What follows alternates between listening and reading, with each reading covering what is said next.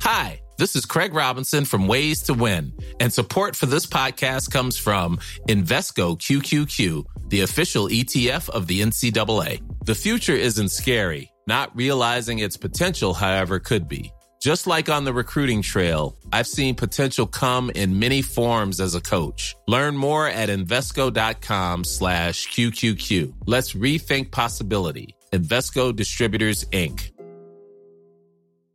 Mother's Day is around the corner. Find the perfect gift for the mom in your life with a stunning piece of jewelry from Blue Nile. From timeless pearls to dazzling gemstones, Blue Nile has something she'll adore. Need it fast? Most items can ship overnight. Plus, enjoy guaranteed free shipping and returns. Don't miss our special Mother's Day deals. Save big on the season's most beautiful trends. For a limited time, get up to 50% off by going to BlueNile.com.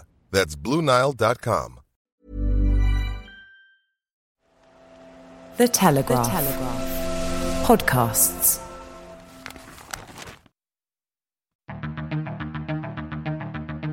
I'm Claire Hubble, and this is Ukraine, the latest.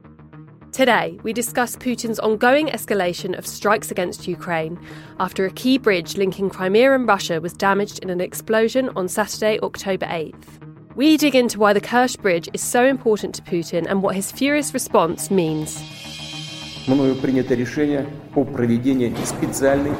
This hideous and barbaric venture of Vladimir Putin must end in failure. Ukraine can win, Ukraine must win, and Ukraine will win. Nobody's going to break us. We're strong. We're Ukrainians.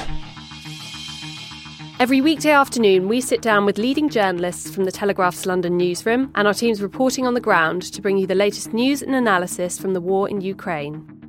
It's Monday, October 10th, day 229. Today, I'm joined by Associate Editor Dominic Nicholls, Correspondent and Editor James Kilner, and Senior Foreign Correspondent Roland Oliphant, who is on the ground in Ukraine. I started off by asking Dom for military updates from over the weekend and this morning. Yeah, hi Claire, hi everybody. Um, yeah, busy, busy weekend. So Kerch Bridge, the bridge linking Crimea to Russia, was subject to a massive explosion, as I think many people have seen on Saturday morning. Various uh, possibilities there a truck bomb, a boat, some sort of special forces raid, or a rail accident. Um, I haven't got the time here, and, and, I think the time will come to, to, to, to look into more depth about what, what actually happened because we simply don't know at the moment. Most, I think, most. Um, most analysts, most sensible analysts, are saying it was a truck bomb, um, but we will we'll need to come back to that. But but it, it almost doesn't matter because what, what we do know that happened is that something got through. Uh, yet yet again, a bit like Crimea, the, the, air attacks on Crimea a few weeks ago, something got through there. This this massive strategic prize, this target that, that everyone's been talking about for a very long time, that Russia have tried to protect with all these kind of weird magnetic deflector stuff in the water and God knows what else.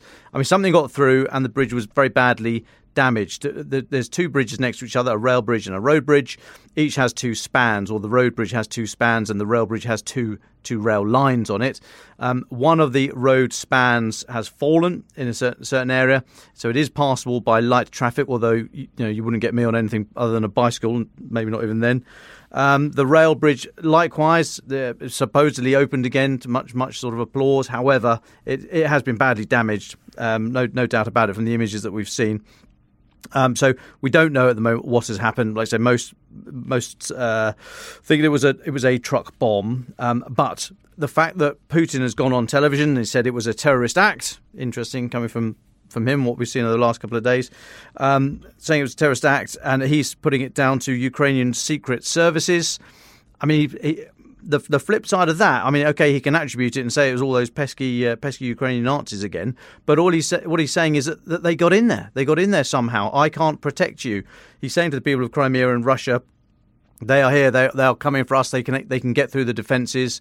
I can't protect you. So I, I, thought it was extraordinary that he came out quite so so soon um, with that kind of attribution. Um, so in response, then, so that was Saturday morning. There was there had been shelling um, or missile attacks around the country, notably in the city of Zaporizhia, which is not not where the actual Zaporizhia nuclear power plant is. This is the the city is somewhat uh, further up the river, so about 20 k's away. Um, but the city of Zaporizhia was, was hit over the weekend. That uh, so Zaporizhia and another um, uh, a lot of other cities in in Ukraine were hit this morning. Um, you, the latest figures from Ukrainian uh, Ministry of Foreign Affairs is that there were 83 uh, strikes, so missile strikes, drones, um, and we think also uh, also uh, uh, short range ballistic missiles, but 83 launches against Ukraine, of which 43 were shot down. But that still leaves you know 40 that, that got through and landed somewhere.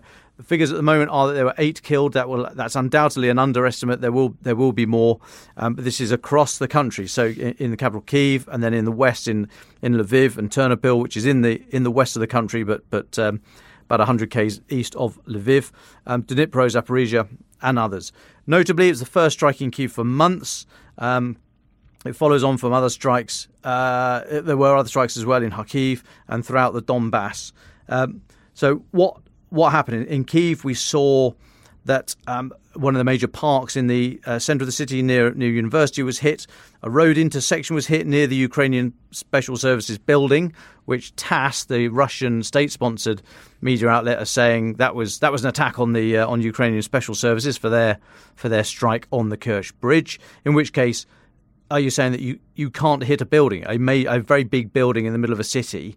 If you're claiming that you hit the road intersection outside, and that's a that's a successful strike. That says something about your targeting and what you consider successful.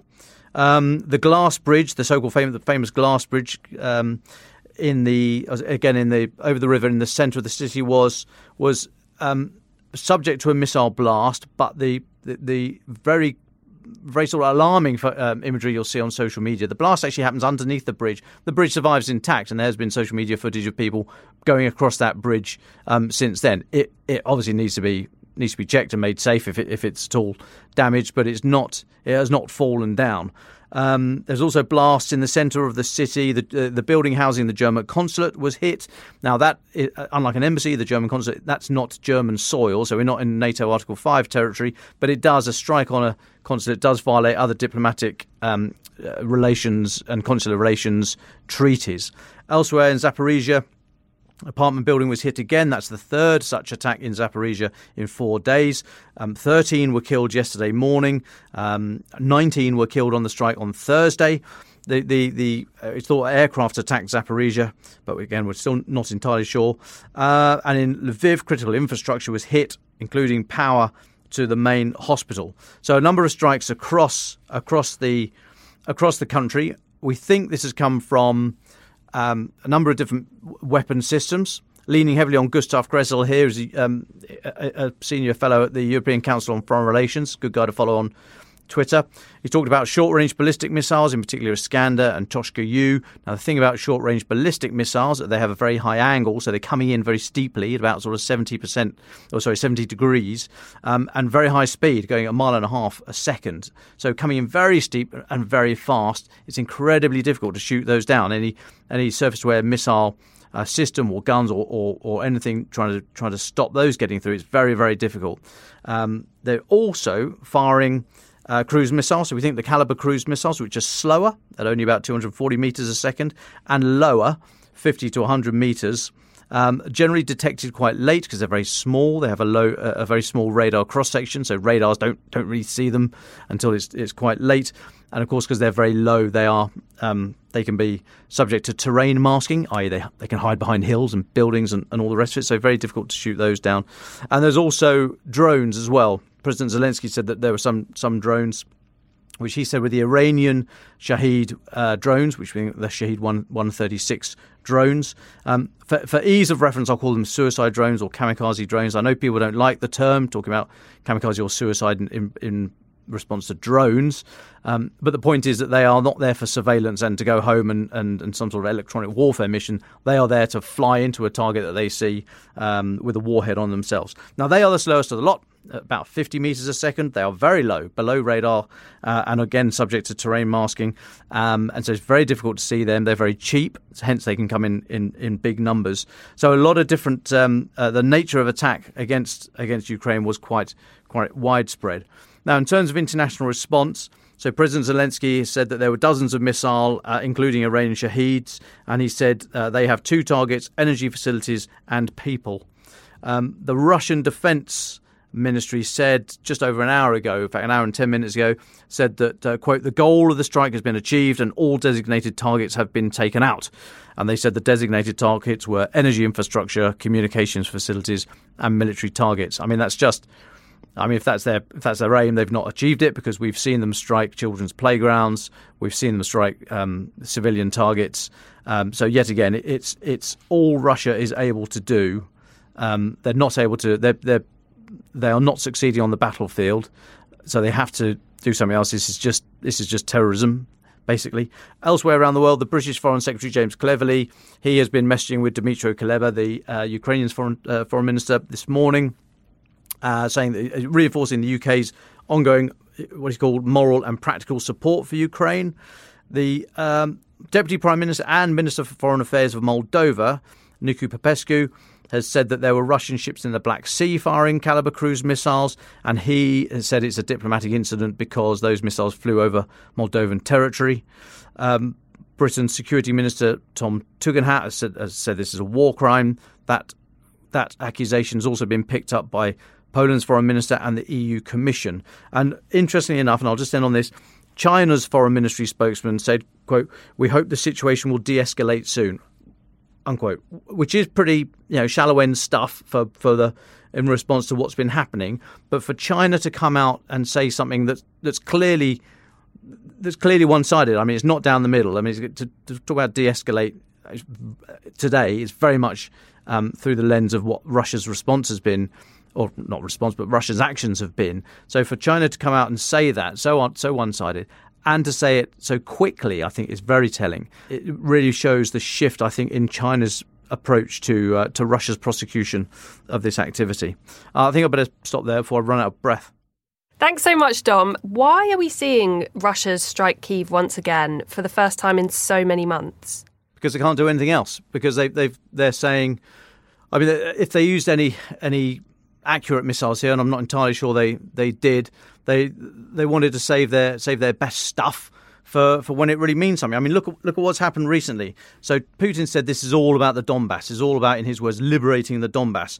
Well, I mean, the Donbass has, has, has ground to a halt. The Wagner group are there. Interesting, you know, question for another day. Are they there so that they're not causing mischief in Moscow as someone's, you know, Prigozhin's private army? Um, but they are in the Donbass.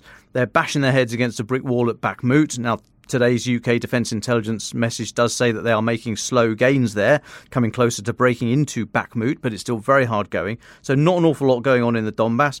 We saw that amazing advance about a month ago uh, from Kharkiv in the north from, from, uh, from Ukraine. What did Russia do in response?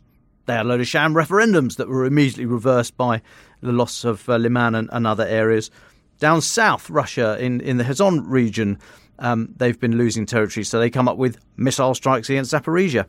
And yet it's this strike against the Kerch Bridge which has caused Putin to to, to lose his you know lose his rag, I should say. Um, I mean, he's gone he's gone big on this one. Why? Because he's personally linked to it. He opened it in, or the, uh, uh, I think the the road opened in 2012 and the rail in 2019, or the other way around. I can't remember exactly what. But he rode the first train across the bridge. Um, you know, he's very much personally linked to this. Of course, it also it physically links Russia to Crimea, so it's very symbolic and has great military value as well. So, so this was a this was a significant military target. However, I mean, it's a bit like boiling a frog. I mean, Ukraine have been pushing back on the battlefield and retaking ground from Russia. Um, and we've all been going, oh, is he getting closer to using a tactical nuclear weapon? And yet here, Ukraine go and do something different and, and, and attack a bridge of great symbolic value. I get it. However, it, it just you know is this the moment when Putin goes goes nuclear? I mean, would you really want to turn around and say to your people, "Well, they bombed my bridge, so I had to use nuclear weapon"? You know, it's just little by little, Ukraine are being are, are using I mean, asymmetric is, is too clunky a term, but they are constantly shifting how they are attacking and, and pressing in a different area or a different time or a different scale. And all Russia can do in response. They've got nothing left on the politics because the Western, or rather, not, not just the Western, clearly, there's other countries not in the West who oppose this, this ridiculous war, but the, the non, non Ukrainian um, international alliance seems to be holding up. Putin's lost the economics because Europe in particular has looks like it's in a better place, not a great place, but a better place on the energy um, and able to get through a cold winter. Uh, and so all he's got left is the battlefield. And he's going nowhere. So all he can do is chuck heavy metal around. And uh, okay, they say it's energy infrastructure, communications, and military targets. All they're trying to do, all they're able to do, all, all they are able to do, is to try and terrorize the population in a in an effort to get the Ukrainian leadership to to break and the resolve of the political and military leadership to break at the sight of so many civilian losses. And I, I, just simply don't think that's going to happen. But this is this is all that Russia have got left in the locker: terrorism against civilians. Thank you so much for that, Dom. I'd like to come to you next, please, James Kilner, because I understand that you've been on the desk over the weekend covering events as they unfurled for the Daily Telegraph. Uh, we touched on earlier a little bit the different theories surrounding the Kerch Bridge. Could you provide a bit more detail about what those are, please? Right. Okay. So it was an incredibly busy weekend on the Moscow desk for the Telegraph. Uh, the Kerch Bridge was hit around six o'clock on uh, local time on uh, Saturday morning, and um, within a few hours, Russian officials speaking off record. So it's before the Kremlin whipped them into line, saying this was a Ukrainian attack, etc. Uh, a few hours later, officially they said it was a truck truck explosion, which Dom has already mentioned. And then there was sort of silence for 24 hours until Putin popped up. He'd flagged up uh, an emergency cabinet meeting today, but then he suddenly popped up last night at about nine o'clock uh, local time and said in, in a 33 second um, video which I saw, and he he all of a sudden blamed Ukraine for this attack, whereas before the the, the official commentary from Kremlin had just been you know not to apportion any blame. And as soon as he said that, it was clear that there was going to be a major escalation, and this is what we have today, unfortunately. As far as uh, theories about how the bridge was actually attacked, I think if you look at the video, there is a large truck going over the bridge at the time of the explosion, and um, it could well have been this truck. Other people have said it might have been a missile strike, but to our knowledge, Ukraine doesn't have super long range artillery pieces which could hit the bridge. The bridge is about 190 miles behind the front line and as I understand it, their longest artillery pieces can only hit about 75 miles behind the front line. So that wouldn't work out. Um, an airstrike is, is ruled out. Some people have said it might have been a, a mine under the bridge, but I mean that that would be an incredibly audacious, difficult attack to pull off. So if it was a Ukrainian special forces operation, it, it could well have been this truck. The Ukrainians have not claimed responsibility, although the New York Times did quote a senior source at the weekend, an unnamed senior source in the Ukrainian government, saying that its intelligence agency had been involved in planning the operation. I'm not quite sure what that means. It didn't, they didn't go any further than that. And if you remember, it was an incredibly intense day on Saturday. Literally within about an hour and a half or two hours of the loss on the Kerch Bridge being announced, the Ukrainian Post Office had issued this commemorative stamp of the destruction of, of the bridge with a drawing of what appeared to be Kate Winslet and Leonardo DiCaprio in that iconic Titanic embrace from the 1997 movie when they're standing on the prow of the Titanic moments before it hits the iceberg and sinks.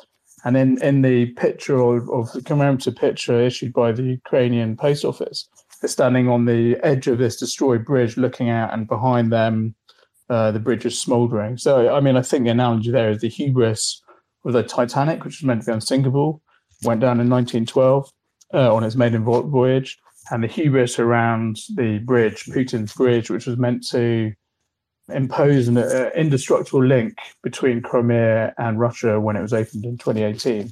If you remember, Putin annexed Crimea in 2014, a major highlight in his 22 year reign. Thank you so much for that, James. So, Putin has confirmed the strike, saying that the attack on the bridge was terrorism and uh, Russia will meet such attacks with a similar response. Um, I was just wondering what European leaders had said in response to this and what they had said about Russia's amped up missile attacks so far. Over the weekend, people were, the, the European leaders were quite quiet, although the Estonian foreign minister did let slip that he thought it was a Ukrainian special forces attack. Dom uh, obviously briefed us and, and updated us on, on the British government's response. And I think we can expect Western leaders to hold the line and can condemn Russia's attacks. Obviously, as Dom said, Putin is raining missiles down on soft targets. And it seems to me that every time he escalates things, so so this weekend, this weekend and today's another shift, another turning point in this seven and a half month conflict. And every time that Putin intensifies his operation, last night and, t- and today, two weeks ago, in my mobilization, back in April, he, he you know he targeted Donbass, etc. Every time he does something like this and shows his hand, he almost makes himself weaker at the same time because he lashes out, he sends missiles over, you know, he mobilizes, whatever, whatever it is and it ends up being uh, sort of a Potemkin effort. The mo- mobilization went down incredibly badly in Russia, triggering about a quarter million, 300,000 men to flee the country. This, you know, he's lashing out again, uh, raining down cruise missiles on Kiev, and you know, seen seen from his allies in Central Asia and the South Caucasus, where he's where, where, where he's seriously lost a lot of credibility, they will be looking at this going, this guy is completely mad and we don't want anything to do with him. He's meant to be in Astana, the capital of Kazakhstan, on Friday for a CHOMI meeting. And uh, so far, that meeting has not been cancelled. It would be a big thing to be, for it to get cancelled. But I'm sure the Central Asians are absolutely dreading it. At Putin's birthday on Friday, he had his 70th birthday last Friday. It was a really dour, miserable affair. He pulled together some of the Central Asian leaders but not all of them. And some of them made their excuses, like the Kyrgyz president wasn't there, which is an incredible poke in the eye, really. 10 years ago, when he had his 60th birthday, it was all adulation and celebrations and towns in Russia renaming themselves after him, people climbing mountains in his honor, videos being being shot, you know, music videos being shot, uh, marches through the streets. Now it's it's completely flat even his supposed allies in his, in Russia's former vassal state are going, this guy is absolutely toxic. We don't want anything to do with him. So, just going back to what you were saying about the Russian mobilization effort, we've spoken about how that it's widely unpopular in Russia previously. I was wondering if you have any updates on the shape of that mobilization effort. So, the mobilization effort we've been tracking quite carefully at the Telegraph, and he was desperate. You have to you have to put this in the context. He was desperate to avoid mobilizing Russia. This is the first time that Russia, or Russians rather, I should say, have been mobilized since World War II in 1941. Previously to that, they were mobilized in 1914. So the context is absolutely enormous. The two previous times were in world wars. Is this a world war? He, he still continues to call it a special operation and not a war. So the vol- voluntary mobilization, which they tried up until two or three weeks ago, pulled in a few people, a few thousand people were either sort of bribed to, to sign up to it or felt some sort of calling to to, to volunteer, etc., or, or, were tricked into it. And it did pull in some recruits, but it but it clearly wasn't effective. And with the Russian army being rolled back around Kharkiv in the northeast and Kherson in the south, and then Putin suffering a very uh, humiliating conference down in Uzbekistan in, in September, where he got harassed by Chinese and Indian leaders for, for his war. He went for it. He went for broke. He was under pressure from the hawks and the Russian government, from military bloggers who say you've got to take it more seriously, you've got to mobilize. And he went and did it. But as soon as he did it, the cat was out of the bag, and ordinary Russians who'd just been trying to ignore the war, trying to get on with their lives, were suddenly extremely worried that they were going to get dragged into it. And uh, I think it was last week, end of last week, the Kazakh government said that 200,000 people had fled into Kazakhstan in the previous two weeks since Putin's mobilization order. The, the, the border between Kazakhstan and Russia is incredibly porous. They share economic and diplomatic, strong economic and diplomatic ties. Russians don't even need a visa to cross that border. It's the longest continuous border in the world. So they poured over there from places in the Urals uh, and in Siberia. So not the there was some from Moscow and St. Petersburg, but these are mainly sort of lower middle class, I suppose, or slightly less well off Russians who, who who live in in mining towns and steel towns in the Urals, that sort of type thing. Others took airplanes to Georgia or drove down to Georgia through the North Caucasus if they could do that. I spoke to someone at the weekend, uh, a woman who has relatives in Russia. She's Russian, and she said that her aunt was hiding one of her her daughter's husband, who had been called up. He'd been received his mobilization papers. He'd fled his village and was hiding in this woman's house. And meanwhile, police had been round his village and dragged, all, you know, and called in all the men and taken them off to mobilize. The Russian Ministry of Defense will tell you, or tell anyone who wants to listen, that they've mobilized 200,000 men in, in the past two weeks. But there's been no real evidence of this. And we do know that hundreds of thousands of men have fled. There have been some shocking videos of the drunkenness, of the state of the men who have been mobilized, of the contempt that they've been treated with, the fact that they have to buy their own bandages. They're not expecting much training. They have to buy their own food. There's been reports of, uh, you know, them being mugged for their mobile phones, this sort of thing. And I think that message is coming back to the Kremlin. Putin today, I saw, has made comments live on TV again, blaming officials for the useless and terrible way they they, they mobilize people and, and the amount of fear that they've spread. And his propagandists, his true propagandists on TV are also blaming officials for they, the terrible way they, they've handled the mobilization process. This is a typical Russian Soviet way of dealing with uh, systematic problems. The knee jerk reaction from officials uh, bureaucrats is to blame other people. They they will try and protect their leader to the nth degree, and instead they will will, will blame over officious bureaucrats or regional officials, that sort of thing. And they're doing it again here. Final thing, mobilisation. I wrote a story the weekend saying that um, this poor chap who's confined to a wheelchair, very disabled, he's received mobilisation papers. He he's in a wheelchair. He can't even make it to his mobilisation interview, which is on the fourth floor of a, of a building without a lift this is this is you know an insight into where Russia is. It's a very dysfunctional place when you scratch away there. When, when you get away from central Moscow, central St. Petersburg is incredibly dysfunctional. Just going back to what you were saying about the flailing allyship uh, for Putin in Central Asia, who is left supporting Putin on the world stage? I think Putin. I mean, he's got the Syrian Syrian leadership are obviously backing him because he he propped up um, he propped them up.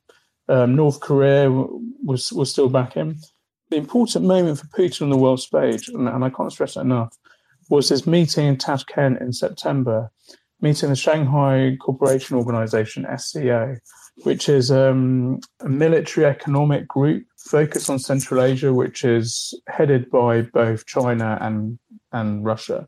When they set this up, it, they had sort of an idea of a sort of a setting up a bipolar world, a sort of economic military group that could face up to NATO and, and the US.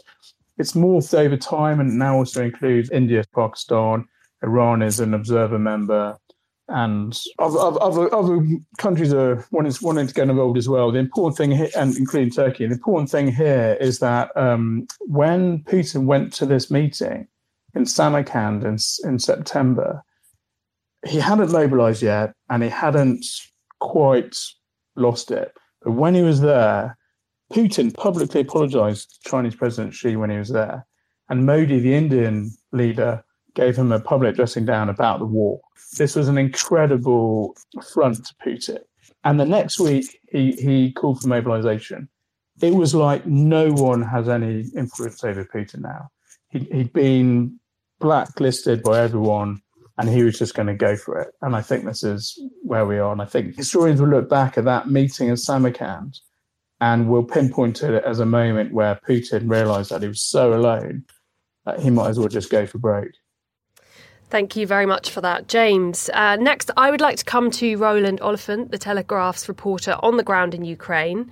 Roland, I hope you're staying safe and well. Could you tell us a bit about where you've been and what you've seen over the last few days, please? Yeah, so I'm in. Um, I'm currently in the Donbass. I was up in Kharkiv for a while, and we came down to um, we came down to Donetsk region yesterday. I mean, the, the the irony to get it out of the way.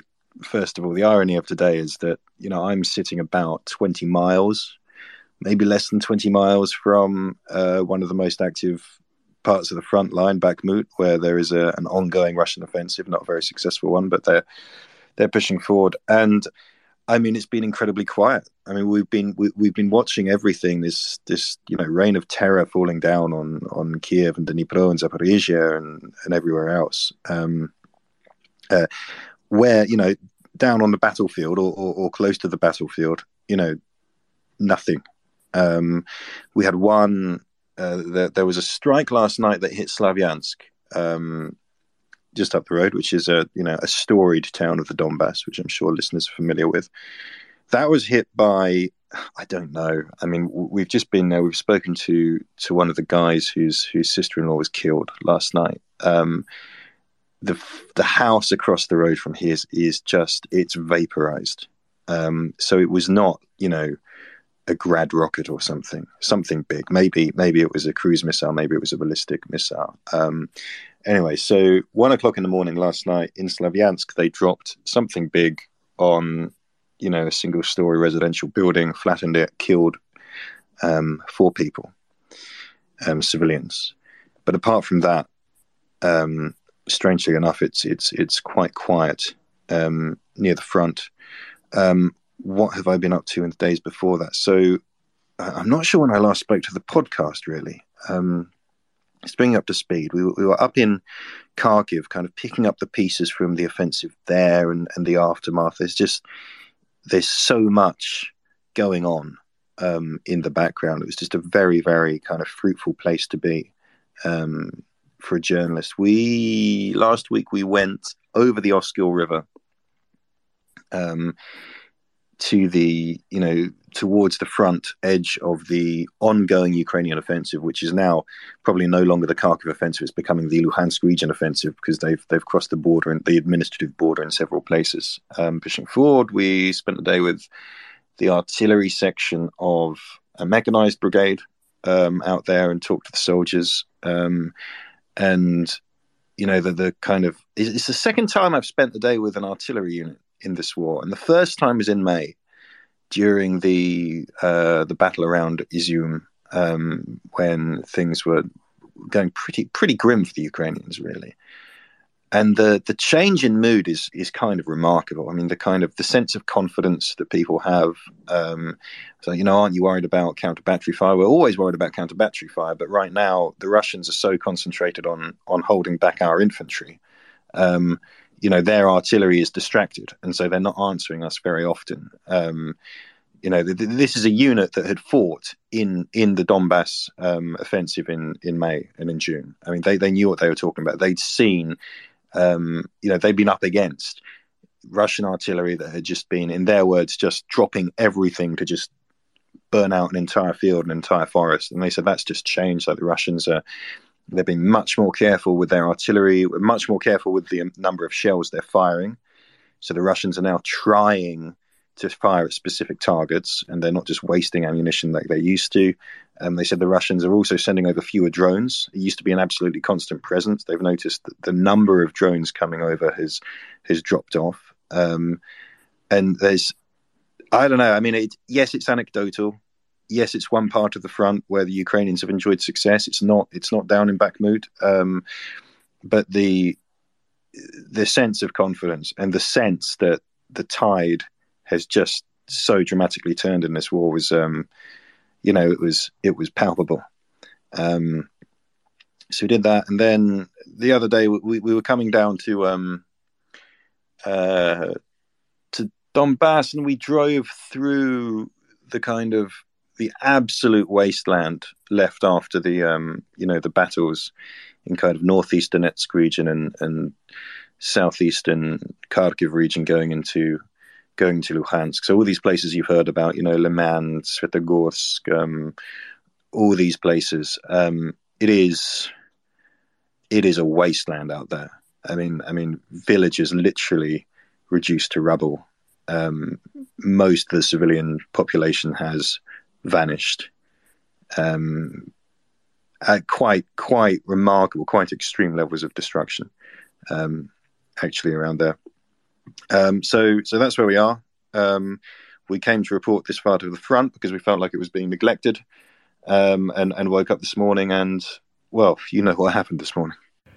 So you're referring to the dispatch you wrote for us last week. Uh, the tide of war has shifted, and the Russians are far less brave. And you you said just then um, that the feeling was that the Russians were running out of missiles, that there were fewer drones sent over, and I assume there was kind of a, a feeling of hope among people on the ground. I just wondered if that has changed since the events of. I mean, I, I, I highly doubt it. I mean look, the the point of what happened today, there are several points to it. You know, one is to try and intimidate the Ukrainian public and the Ukraine military and say, look, you know, your president Zelensky hasn't made you any more safe. You know, no matter how many kind of big victories you have that you you, you crow about what you've done in Kherson and in Kharkiv, well, we can still hit Kiev, um, and we're going to hit your energy infrastructure. And winter's coming, and and you know th- this kind of message of terror. And that's not going to crack the ukrainian people because they've been you know living they've been facing you know what they consider to be a, a war of annihilation since since february. Um, so the idea that that's going to undermine ukrainian morale um, i think is it's laughable to be absolutely honest. Um, with my best you know a most objective dispassionate journalist hat on it is just it's not it's not credible. Um, I mean, perhaps they can maintain it, you know, and keep on this level of of of, of missile strikes across the country day after day, week after week, week after week. Maybe you'd see some kind of shift, but I, I'm I can't see them managing that. Um, to be honest, um, and I I kind of feel like, you know, there's there's a reason. There is a reason that you hit Kiev. There is a reason that you hit you know Dnipro and, and you make it you make a big big show of it and it's because you're just not winning on the battlefield I mean, they're just they they are not winning on the battlefield. They're not in a position to win on the battlefield. They're you know they're they've lost a lot of men. They've lost a lot of equipment. Um, you know the, the just the wind is at the back of is, is of, of, the Ukrainians, and um, they're just you know they're in trouble. They're basically in trouble. Um, and so, you know, this is a way of a way of trying to intimidate people, um, I suppose, and a way of getting some revenge um, for what happened on the Kerch Bridge, which is which was an incredibly politically sensitive target in Russia, and a way of kind of assuaging the Russian, um, you know, the Russian hard right. You know, the people on Telegram kind of saying you haven't been prosecuting this war hard enough, and some of them are really happy, right? So Ramzan Kadyrov the head of Chechen this morning saying, "Finally, I'm 100% happy with the uh, with the special military operation, things like that." And you have uh, Alexander Kots from um, Komsomolskaya Pravda saying, "Well, we can only hope that this is a this isn't a one-off. This is a new way of prosecuting the war, and we're going to go for every element, every the very depth of the um, of the Ukrainian state until it collapses." So you know, those, those people are pleased, and it's a sop to them. But I I do not see this changing the general course of the war. And the general course of the war at the moment is towards a Russian defeat. Roland, can I just ask a quick question, please? Um, you did a great report for us on Saturday about the Kerch Bridge. Is there a sense of the morale boost among the Ukrainian forces and the Ukrainian population where, where you've been from the explosion on the bridge? And is there a sense of what of how symbolic the Kerch Bridge is as a symbol of the Kremlin's hold over Crimea?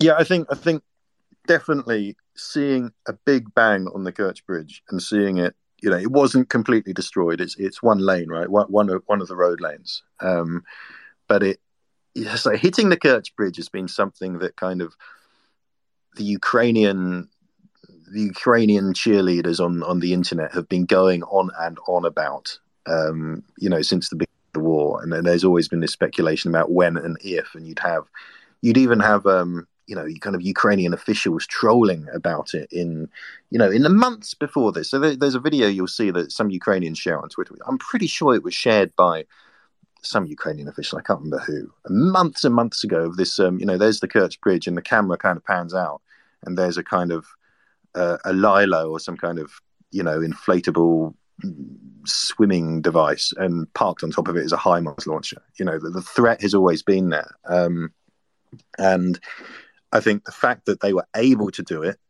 um, was a great morale boost. You know, people were like, "Well done, lads," um, and and and and not just demonstrating that you're able to do it, but you know, the fact it happened, um, it hits it hits two things. It hits a really important military supply route. It is a it is a really important logistical bottleneck. There is a very practical reason for hitting that bridge, um, and it is also there there's no you know there's no way of putting it in more polite terms really you know, it's one in the eye um, for for Vladimir Putin it, it's his bridge this is the bridge that Putin built right this is his triumphal arch and it symbolizes it symbolizes so much. It symbolizes Russia at the peak of its power. It symbolizes Russia's ability to do things that the Soviet Union couldn't. You know, he's always, always, you know, Putin's Russia laboring under the, the memory of the Soviet Union, trying to get back to that greatness. Well, they never managed this. But you know what? Putin built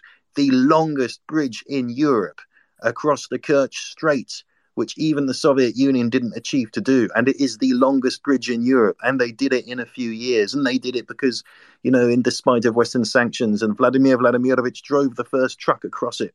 You know, it's a it's a triumphal arch and, and it symbolized the permanence of the 2014 Crimean annexation. So if you hit that, you're saying, you know, it's an insult to Vladimir Putin, um, and you're also bringing into question in a very, very visceral way, um, you know, the Crimean annexation. Until this war began, that was basically a done deal. Though, you know, everybody knew that Crimea was not coming back to Ukraine. Now, that is not clear at all. Right, Crimea is now basically back in play. It's quite possible Vladimir Putin is going to see the reversal of his greatest foreign policy triumph, which was bringing you know Crimea home, and and that was what was going to get him his his chapter in the book of gatherers of Russian lands, alongside Peter the Great and Catherine the Great and and whoever else. Um, with this invasion, he's now about to lose that. It, it's absolutely remarkable. So yeah, I mean, I think I think the symbolism the symbolism of that strike cannot be overstated. And that tells us why Putin's response has been so violent. Can I ask one quick follow up question? I, I, mean, I agree with all that. I think that bridge is so sim- symbolic and, and the reaction has been so fierce. Um, it's clear that Putin took it massively personally. On this really important subject of the supply line to the southern front, of, to Russian forces around Kherson, and I know this is a bit speculative, Roland, but you'll have a is you know a very good view on it. As far as I know, I think the railway, or at least most of the railway, is still out of action on the bridge, and half the road is out of action, obviously. If that supply line is not up and running properly, and if Russia is forced to bring supplies to its units around Kherson uh, along the very dangerous and, and long routes uh, through occupied parts of Ukraine, do they have any chance of holding it against Ukraine's offensive? I think logistics are really important. These these are surmountable problems. I think I, I don't I don't think it's an absolute death blow. Um, I think people want to say, "Aha, we have cut the strategic, you know, the strategic linchpin, and that's it. Everything collapses." I mean, there's there are always workarounds, right? So you know, one one lane of that road bridge is still operating, um, and I think, I mean, they were they were saying the other night that you know they were going to run the railway anyway. Um, you know, although there's questions about how badly damaged the steel is and and all of that. Um, there are air links to Crimea. There is the ferry. It's not ideal. Um, and then you've got the. Um, I've just opened the map. So you've got the M14 highway via Mariupol and Berdyansk okay, into Melitopol. Um, so that's your road link. Um, your rail link is a little bit further north and, and, and closer to the front, but they've there are options and there are workarounds. And I mean, we've seen. Think back to the Ukrainians in, let's say, Mariupol, for example. Right, you know, besieged, no way through. Somehow, God knows how, they were being able, they were they were they were flying helicopters very low, you know, across the Sea of Azov and getting stuff in. Um, same in you know Severodonetsk, they were they were bringing supplies in on kind of you know rope pulley systems across the river after the bridges had gone down, um, and they held on for a while. So you can, you know, I I would be wary of seeing this as an absolute you know that this is the death blow this is the linchpin and suddenly everything falls down. If if the will is there and the determination is there you know there are workarounds. But there's no question that it's that doesn't mean it's not seriously seriously bad news. I mean you know crimea was the route right? So so all the troops that were rushed into Kherson um, a few a couple of months ago we knew that the ukrainians were getting ready for this offensive and then suddenly we spotted um, or actually i should say conflict intelligence team who are a um, uh, an independent uh, a bunch of um, three thinking Russians um, who do open source intelligence. They're the guys who first spotted this huge buildup of troops coming through Crimea, and they they were shoveled up to to bolster the Kherson defense. So Crimea really is, you know, the route for Kherson. And you know, say they hit it again, say they do cut that bridge, then then yeah, then then I think real trouble. Thank you for that, Roland. James, I understand you have some thoughts on Vladimir Putin's appointment of a brutal and corrupt new military chief. What can you tell us about this new general and what can we deduce from his appointment? Right, thanks, Claire. Um, this also happened on Saturday morning, this incredibly busy Saturday that we had. And it happened about two or three, four hours after the explosion on the Crimea Bridge, the Kerch Bridge the Kremlin suddenly announced that they they they promoted Sergei Surovikin to become overall commander of Russian forces in uh, Ukraine. This was a position that appears to have been left vacant since about July, when the previous guy fell out of favor. Surovikin, like a lot of the top generals in Russia, really earned his his his stars, if if you like, in Syria in 2017, 2018, when Russian forces carpet bombed Aleppo into the ground, killing thousands of people, forcing thousands of people to flee, etc. It was an easy, brutal victory. It was a bombing campaign, old school bombing campaign that we'd seen in Grozny, etc. Now, this chap, um, Surovikin, he was the longest serving Russian general in Syria normally the Russian generals rotated. They did about three month tours. And Surovikin was obviously impressing Putin, and he did nine months in one stint. And he has been named in by various human rights organisations and by the British Ministry of Defence as particularly cruel and particularly corrupt, etc. His tenureship of the of, of the Russian forces, his leadership of the Russian forces in Syria, also coincided with some of the alleged gas attacks on Syrian opposition towns. I'm not. I'm not saying the, the Russians perpetrated those attacks, but they were allies with people who who who, who apparently did. And Surovikin himself has a sort of he's he's called corrupt and and cruel by the British government, and he himself has a very patchy um, history. He's in 1991 in the chaos of, of the end of the Soviet Soviet Union. He was he was commanding some soldiers in Moscow in August 91, and he ordered um, them to open fire on anti-government protesters. Three people were killed, and and he was he was briefly arrested and may have spent some time in prison.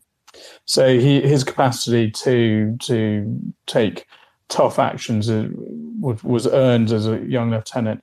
Four years later, in 1995, he was arrested again, this time for stealing and trying to sell weapons when he was at a staff college in Russia. Uh, again, he was um, uh, sent to prison, but then that was overturned. Apparently, he was framed for something, although people aren't, aren't, aren't convinced by that. Essentially, what Putin has done here is turned to one of his most ruthless, his most dependable, his most hardcore, hardcore um, general and said, "Get on with it." And various sources, various media groups have been saying that he is now given a free free hand in Ukraine to do anything he wants, other than press that nuclear button and obviously, uh, today's attack on Kiev um, is, is one of his first his first acts. Importantly, he was in charge of something called the Aerospace Division within the uh, Russian military.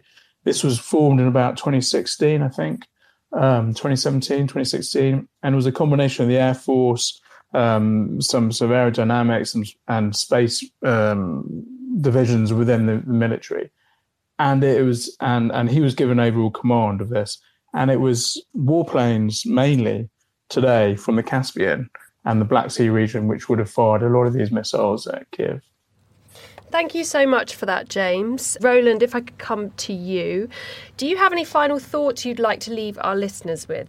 I, I kind of wouldn't be distracted. It sounds horrible to say don't be distracted by the horrific thing that's just happened to Kiev and other and other cities, but I honestly don't see that shifting the course of this war.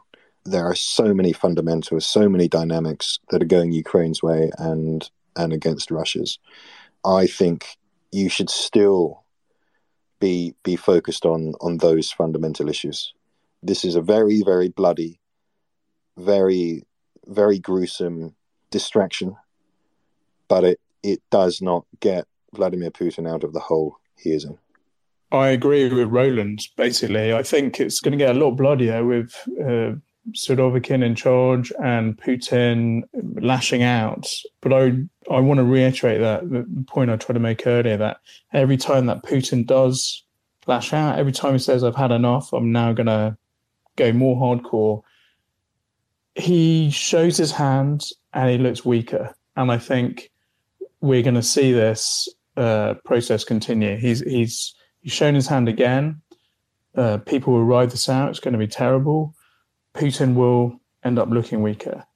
It may escalate again and again, but I think every time he does that, he gets backed further and further into a corner, and he loses credibility, allies, etc. And this is only going to go one way.